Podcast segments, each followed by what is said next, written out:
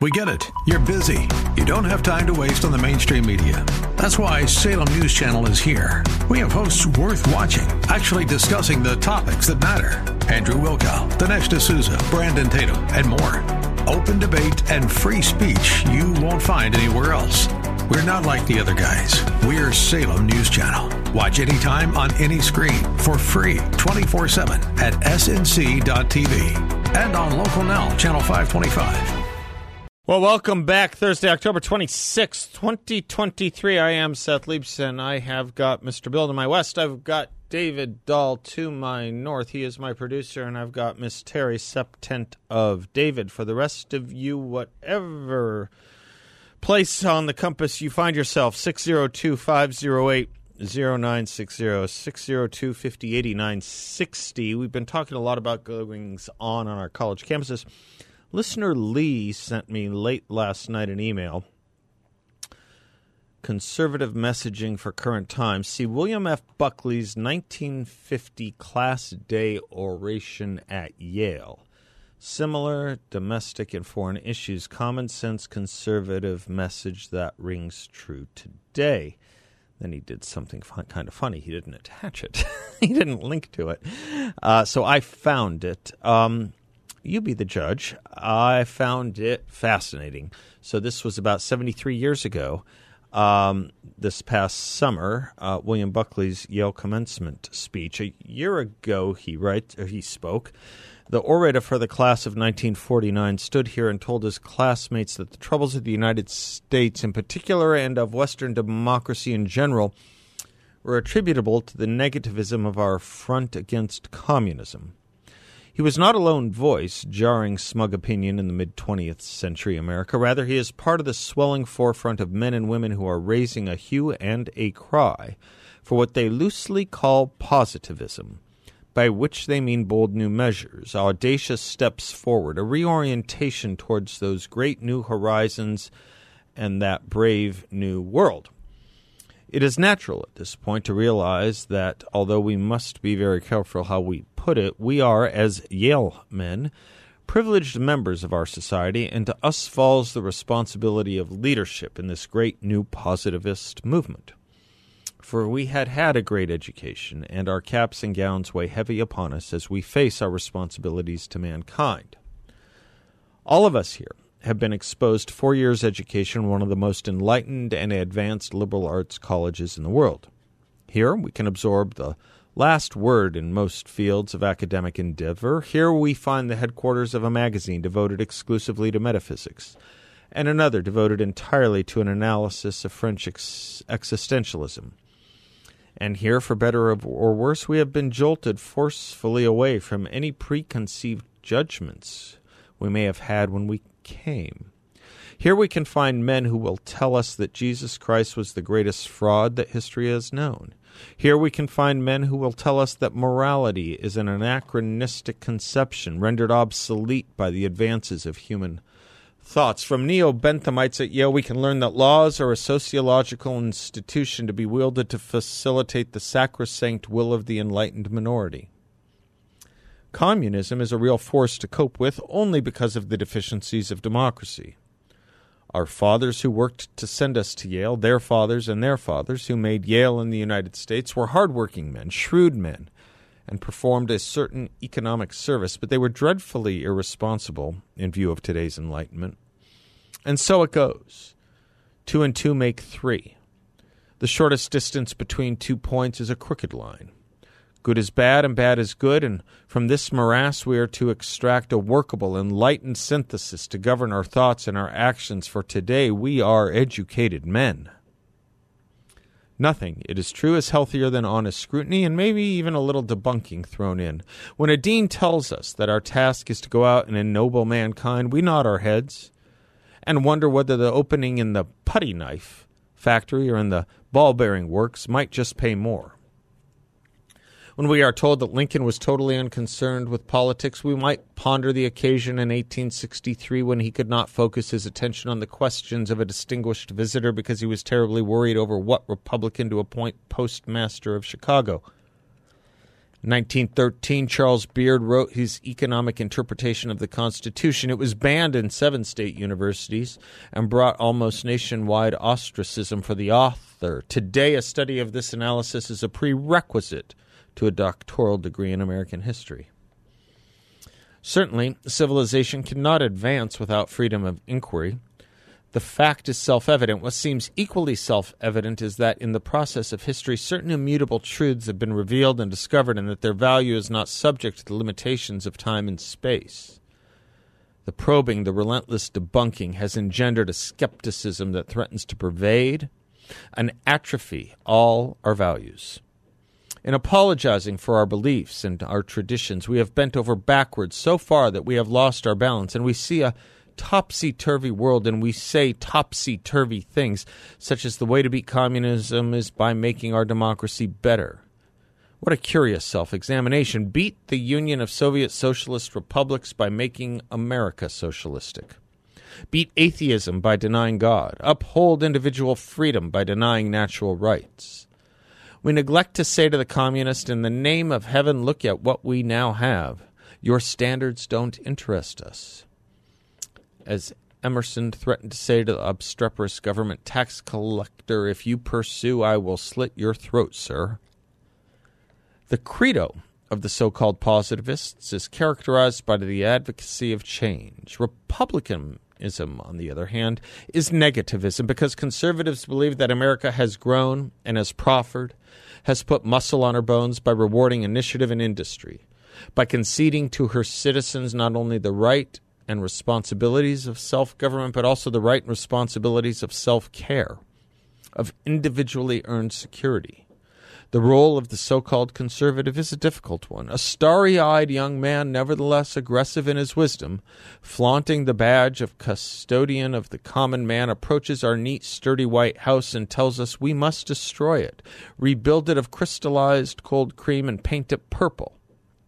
But we like it the way it is, we retort but only feebly.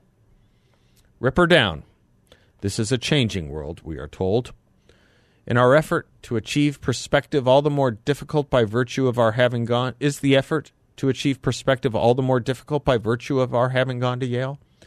In many respects, it is, because the university does not actively aid us in forming an enlightened synthesis. That job is for us to perform to reject those notions that do not square with the enlightenment that should be ours as moral educated men, beneficiaries of a centuries of historical experience. Yale has given us much, not least is an awesome responsibility to withstand her barrage, to emerge from her halls with both feet on the ground, with a sane head and a reinforced set of values. If our landing is accomplished, we are stronger men for the fight. Keenly aware, then, of the vast deficiencies in American life today, the suffering, the injustice, the want, we must nevertheless spend our greatest efforts, it seems to me, in preserving the framework that supports the vaster bounties that make our country an oasis of freedom and prosperity. Our concern for deficiencies in America must not cause us to indict the principles that have allowed our country its faults, notwithstanding, to tower over the nations of the world as a citadel of freedom and wealth. With what severity and strength we can muster, we must punch the gas bag of cynicism and skepticism and thank Providence for what we have and must retain. Our distillation of the ideas, concepts, and theories expounded at Yale must serve to enhance our devolution to the good in what we have, to reinforce our allegiance to our principles, to convince us that our outlook is positive, for that retention is the best for features of our way of life in the most enlightened and noble of goals.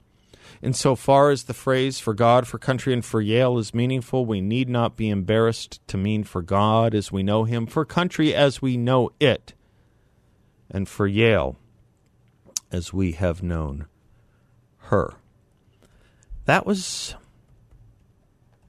73 years ago at the best university, or at least the top rated university in the country, college in the country. And yet, even then, William Buckley was pointing out what we learn here in college at the best is that two and two make three, and the shortest distance between two points is a crooked line, and good is bad and bad is good. and we're supposed to take all this and extract a workable, enlightened synthesis to govern our thoughts and actions. Because this is what we call education in America. 73 years ago today, he was pointing that out. So when listener Lee said, You might want to revisit it, after all, I was speaking about the colleges and universities yesterday, he was quite right in reminding me of it. Curious as to know if he's around, if he might call in and tell me what made him think of that obscure speech of Mr. Buckley's. But yes, that is the problem. This is what passes for higher education today, and it's a lower view of the human. I show you the news today. I'm Seth Leibsohn, 602 508 0960. We'll be right back. Wow. Some powerful lyrics. I wonder how the old folks are tonight. Anne's parents, I think, is who he's talking about. Anne, his ex girlfriend, as he's driving down the carefree, carefree driveway. Care, sorry, carefree, highway. Driveway. Yeah, sorry. That's the prequel. Yeah, carefree highway. Um, thank you for that. I um, we used to think we would get enlightenment through our education systems that we would get education through our education systems, that we would maintain our humanity, our civility, our humanness, our humaneness from our education systems. We used to have degrees in humane letters, doctorate in humane letters. And it's quite clear that's quite in the rearview mirror. William Buckley was pointing it out 73 years ago. It's gotten worse. I had a professor of political philosophy who's a student of Leo Strauss. His name was Harry Neumann. And he did more of the philosophy than the politics part.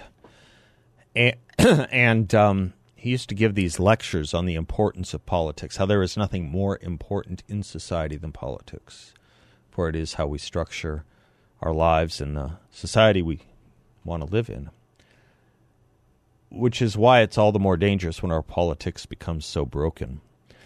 Because we're not going to get it from our education system. Any restoration we may seek, not with this crowd. Not with this crowd which hates the decent. It's not just hating Jews, it hates the decent. And um, professors marching with students to cabin, falsely imprison other students in a library where the librarian says they can escape through a tunnel. We thought tunnels were a thing of the border and a thing of Gaza. They're a thing of Cooper Union, evidently.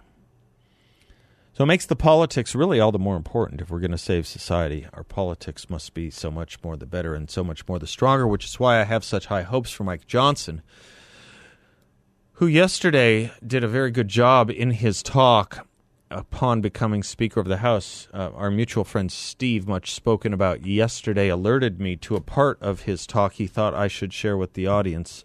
Mike Johnson's. I'm delighted to do so now. In his farewell address, thank you. In his farewell address, President uh, Reagan uh, explained the secret of his rapport with people. And, and I like to paraphrase his explanation all the time. He said, You know, they call me the great communicator, but I really wasn't that.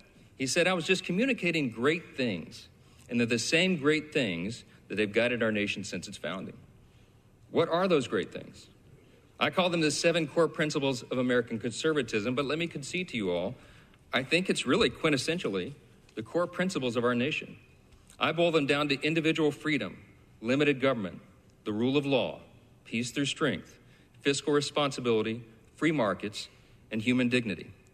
Those, those are the foundations that made us the extraordinary nation that we are. And you and I today are the stewards of those principles. The things that have made us the freest, most powerful, most successful nation in the history of the world. The things that have made us truly exceptional. In this time of great crisis, it is our duty to work together, as previous generations of great leaders have, to face these great challenges and solve these great problems. I will conclude with this the job of the Speaker of the House is to serve the whole body, and I will. But I've made a commitment to my colleagues here that this Speaker's office is going to be known for decentralizing the power here. What's interesting when he says that, only one side of the House claps. Decentralizing power. It's interesting. Only one side of the House got up to clap to that. The Democrats want to centralize power. It is not a criticism of them, it is a description that they welcome. They could not stand up to clap for that line. My office is going to be known for members being more involved and having more influence in our processes, in all the major decisions that are made here, for predictable processes and regular order. We owe that to the people. That's right. One side of the House clapped. And I want to make this commitment to you, to my colleagues here and on the other side of the aisle as well. My office is going to be known for trust and transparency and accountability, for good stewardship of the people's treasure, for the honesty and integrity that is incumbent upon us, all of us, here in the people's house. Our system of government is not a perfect system. It's got a lot of challenges, but it is still the best one in the world, and we have an opportunity to preserve it.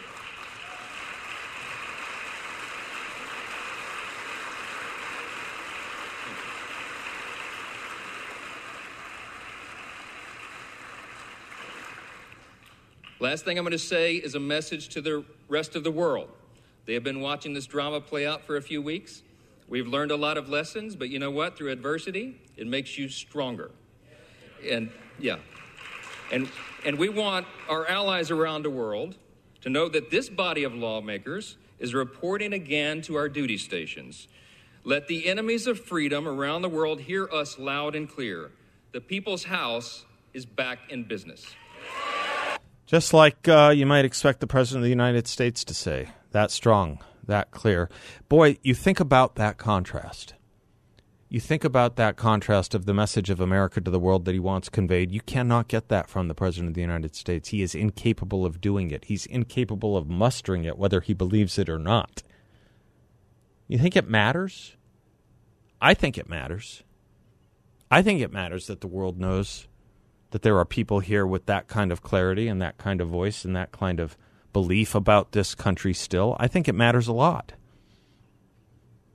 Anyway, I'm glad my friend, uh, our mutual friend, uh, Steve, reminded us to uh, look at that.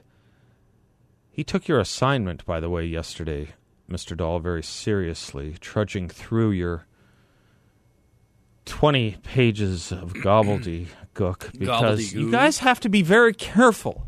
You have to be very careful when you do these things.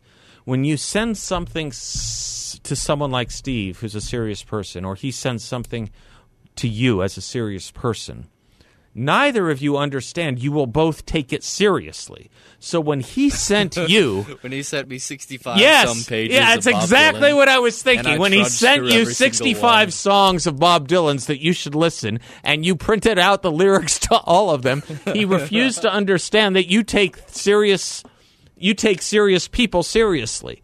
And when you sent him this 20 page piece of gobbledygook about what was it? Non-linear, non Non-linear versus nonsensical linear inevitability of the circle And I wanted to discuss psychosis. that at length He read it, and it put him to sleep. You can't do this to people. You know what? You have to think carefully about what you're going to brew it Hey. around and send around and At least say. he takes me seriously. I take you seriously enough to know when not to take you seriously. Yes. Not everyone has more those filters. Yes, um, Understand, two of you, everyone. And actually, it, as as I read deeper into it, it began to portray a contrasting viewpoint as well. So, if anything, it towed the line between both of us. It's it's like 80 minutes of both of your lives you'll never get back, and I'm just glad I had no part of it. Are global leaders developing solutions that promote freedom and quality of life, or are they creating problems and forcing solutions that only benefit the elite? Midas Gold Group believes it's the latter. From draconian COVID restrictions, the decimation of small businesses, and changed election laws, Midas believes your finances will be next. Under the guise of protecting you, you'll get monetary expansion, national debt, and reduced purchasing power. And their central bank digital currency will virtually eliminate your savings and purchasing privacy. The answer is to convert a portion of your savings or IRA to physical gold and silver. Precious metals are a private currency. They are used and have been used to store wealth throughout history. Thousands of you have trusted the veterans at Midas Gold Group, just like Seb Gorka and myself, because they've been fighting and are fighting for your financial freedom and privacy. Call the Midas Gold Group today at 480 360 3000. That's 480 360 3000, or visit them online at MidasGoldGroup.com. Young David, did you do your homework assignment? Yes, I did. And? I read uh, Harrison Bergeron Yes. by Kurt Vonnegut. And what did you think of it? I kind of thought it was a bit disgusting. Well, yes, perhaps in the uh, in in in in sub yes, perhaps per, perhaps it is. It's a perfect though description of what happens when we live in a crisis industrial complex. We're not allowed to cogitate. We're not allowed to have peace. We're not allowed to think. We are to live in a constant frenzy, which of course from which the word frenetic comes from, which means unhealthy state of mind and uh, it was written almost uh, as long ago as William Buckley's speech, more like 60 years ago. But you didn't find it at all particularly poignant to the time we live in and the kind of world we live in, where the moment we begin to think seriously about something, our thoughts have to be interrupted. We can't have an appreciation of calm or a moment's worth of thought, and everyone has to be put on the same level of discombobulation. That didn't hit you as much Well, as I think our thoughts are interrupted on a daily basis. We talked about right. it yesterday. Yes. We talked about the fact that 41 states are suing Instagram and Facebook Right. for being addictive. That's I think our thoughts are addicted. I mean, I think our thoughts are interrupted by our addictions Yeah. to our cell phones. yes, but also by the media, and also by what we concern ourselves with is called that calls itself news. Don't you think? I think I mean, take, yes think about no, any I serious think young story. people are woefully misinformed or Yeah. uninformed is probably the correct terminology I'm looking for. I think that uh, young people today uh, just won't even dive into the news or politics or understanding of certain big, large, important topics out of a sense of uh, general comfort that you get from being ignorant, which I suppose um, what was it George and Hazel appealed to at the back end of the story. Yeah. The minute they have a thought, the grand handicapper pushes a button and a signal scatters the I've got it right here. It's Yes. uh, The grand inquisitor, the grand handicapper, right? forget sad things. I always do, said Hazel. That's my girl, said George.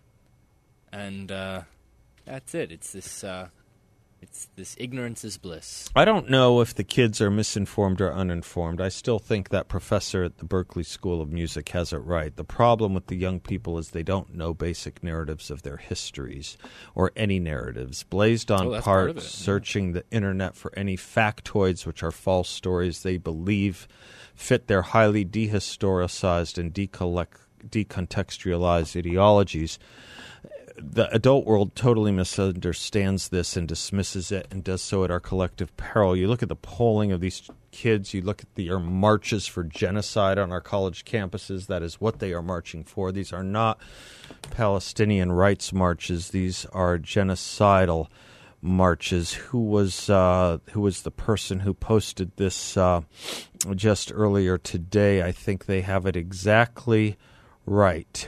If um, you didn't care about the tens of thousands of Palestinians during the civil war, and you don't care about Palestinians in Jordan, where their citizenship is being revoked and they face discrimination in every system there, and you don't care about Palestinian refugees suffering in Lebanon, and if you don't care about Palestinians on the border with Egypt who are begging for shelter, and Egypt refuses to open the border, and if you don't even care when Palestinians are protesting and suffering under Hamas and the corruption of Palestinian authorities, you only seem to care when it relates to Israel. I have news for you. You're not pro Palestinian, you're anti Jew.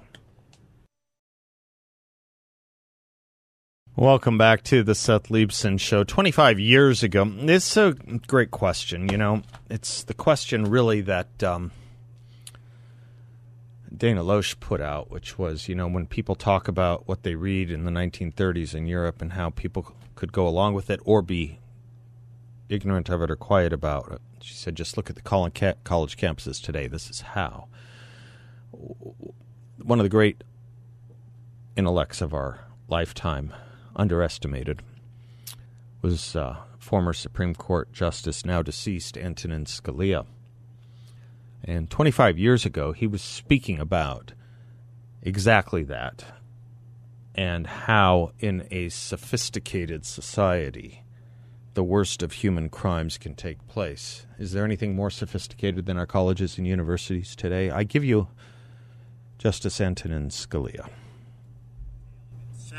And diabolical cruelty, it would not be believed. But it did happen. The one message I want to convey today is that you will have missed the most frightening aspect of it all if you do not appreciate that it happened in one of the most educated, most progressive, most cultured countries in the world.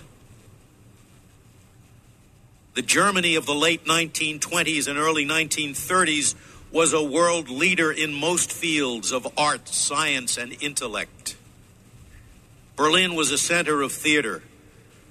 With the assistance of the famous producer Max Reinhardt, playwrights and composers of the caliber of Bertolt Brecht and Kurt Weill flourished. Berlin had three opera houses, and Germany as a whole, no less than 80. Every middle sized city had its own orchestra. German poets and writers included Hermann Hesse, Stefan George, Leonhard Frank, Franz Kafka, and Thomas Mann, who won the Nobel Prize for Literature in 1929. In architecture, Germany was the cutting edge with Gropius and the Bauhaus School. Musical composers, it, boast, it boasted painters like Paul Klee and Oskar Schlemmer. Musical composers like Anton Webern, Alban Berg, Arnold Schoenberg, Paul Hindemith. Conductors like Otto Klemperer, Bruno Walter, Erich Kleiber, and Wilhelm Furtwängler. And in science, of course, the Germans were preeminent. To quote a recent article in the Journal of the American Medical Association, in 1933, when the National Socialist Party came to power in Germany, the biomedical enterprise in that country was among the most sophisticated in the world. German contributions to biochemistry, physiology, medicine, surgery, and public health, as well as to clinical training, had shaped to an important degree the academic and practice patterns of the time. And clinical training and research experience in the great German clinics and laboratories had been widely sought for decades by physicians and basic scientists from around the world.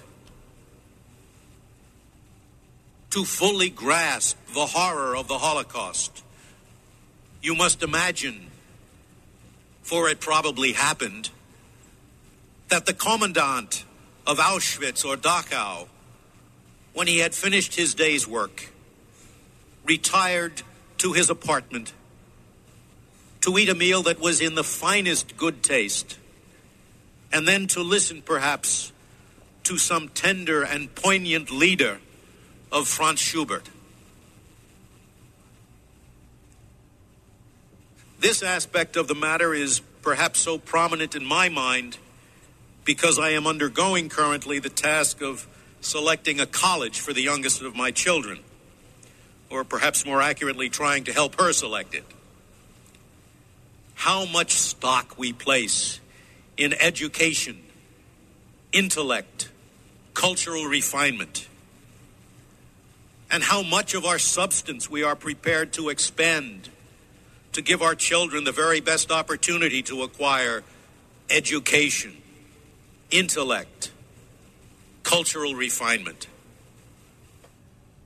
Yet those qualities are only of secondary importance to our children, and to the society that their generation will create.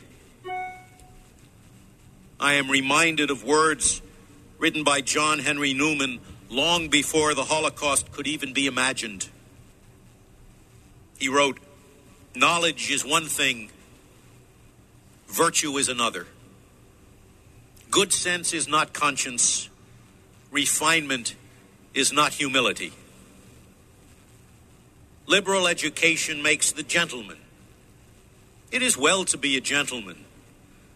It is well to have a cultivated intellect, a delicate taste, a candid, equitable, dispassionate mind, a noble and courteous bearing in the conduct of life. These are the connatural qualities of a large knowledge. They are the objects of a university. But they are no guarantee for sanctity or even for conscientiousness. They may attach to the man of the world, to the profligate, to the heartless. Yes, to the heartless. It is the purpose of these annual Holocaust remembrances, as it is the purpose of the nearby Holocaust Museum, not only to honor the memory of the six million Jews and three or four million other poor souls caught up in this 20th century terror, but also by keeping the memory of their tragedy painfully alive to prevent its happening again. The latter can be achieved only by acknowledging and passing on to our children the existence of absolute, uncompromisable standards of human conduct. Mankind has traditionally derived such standards from religion. And the, and the West has derived them from and through the Jews. Those absolute and uncompromisable standards of human conduct will not endure without an effort to make them endure. And it is to that enterprise that we rededicate ourselves today. Those standards are in the Decalogue, and they are in the question put and answered by Micah What doth the Lord require of thee but to do justly, to love mercy, and to walk humbly with thy God?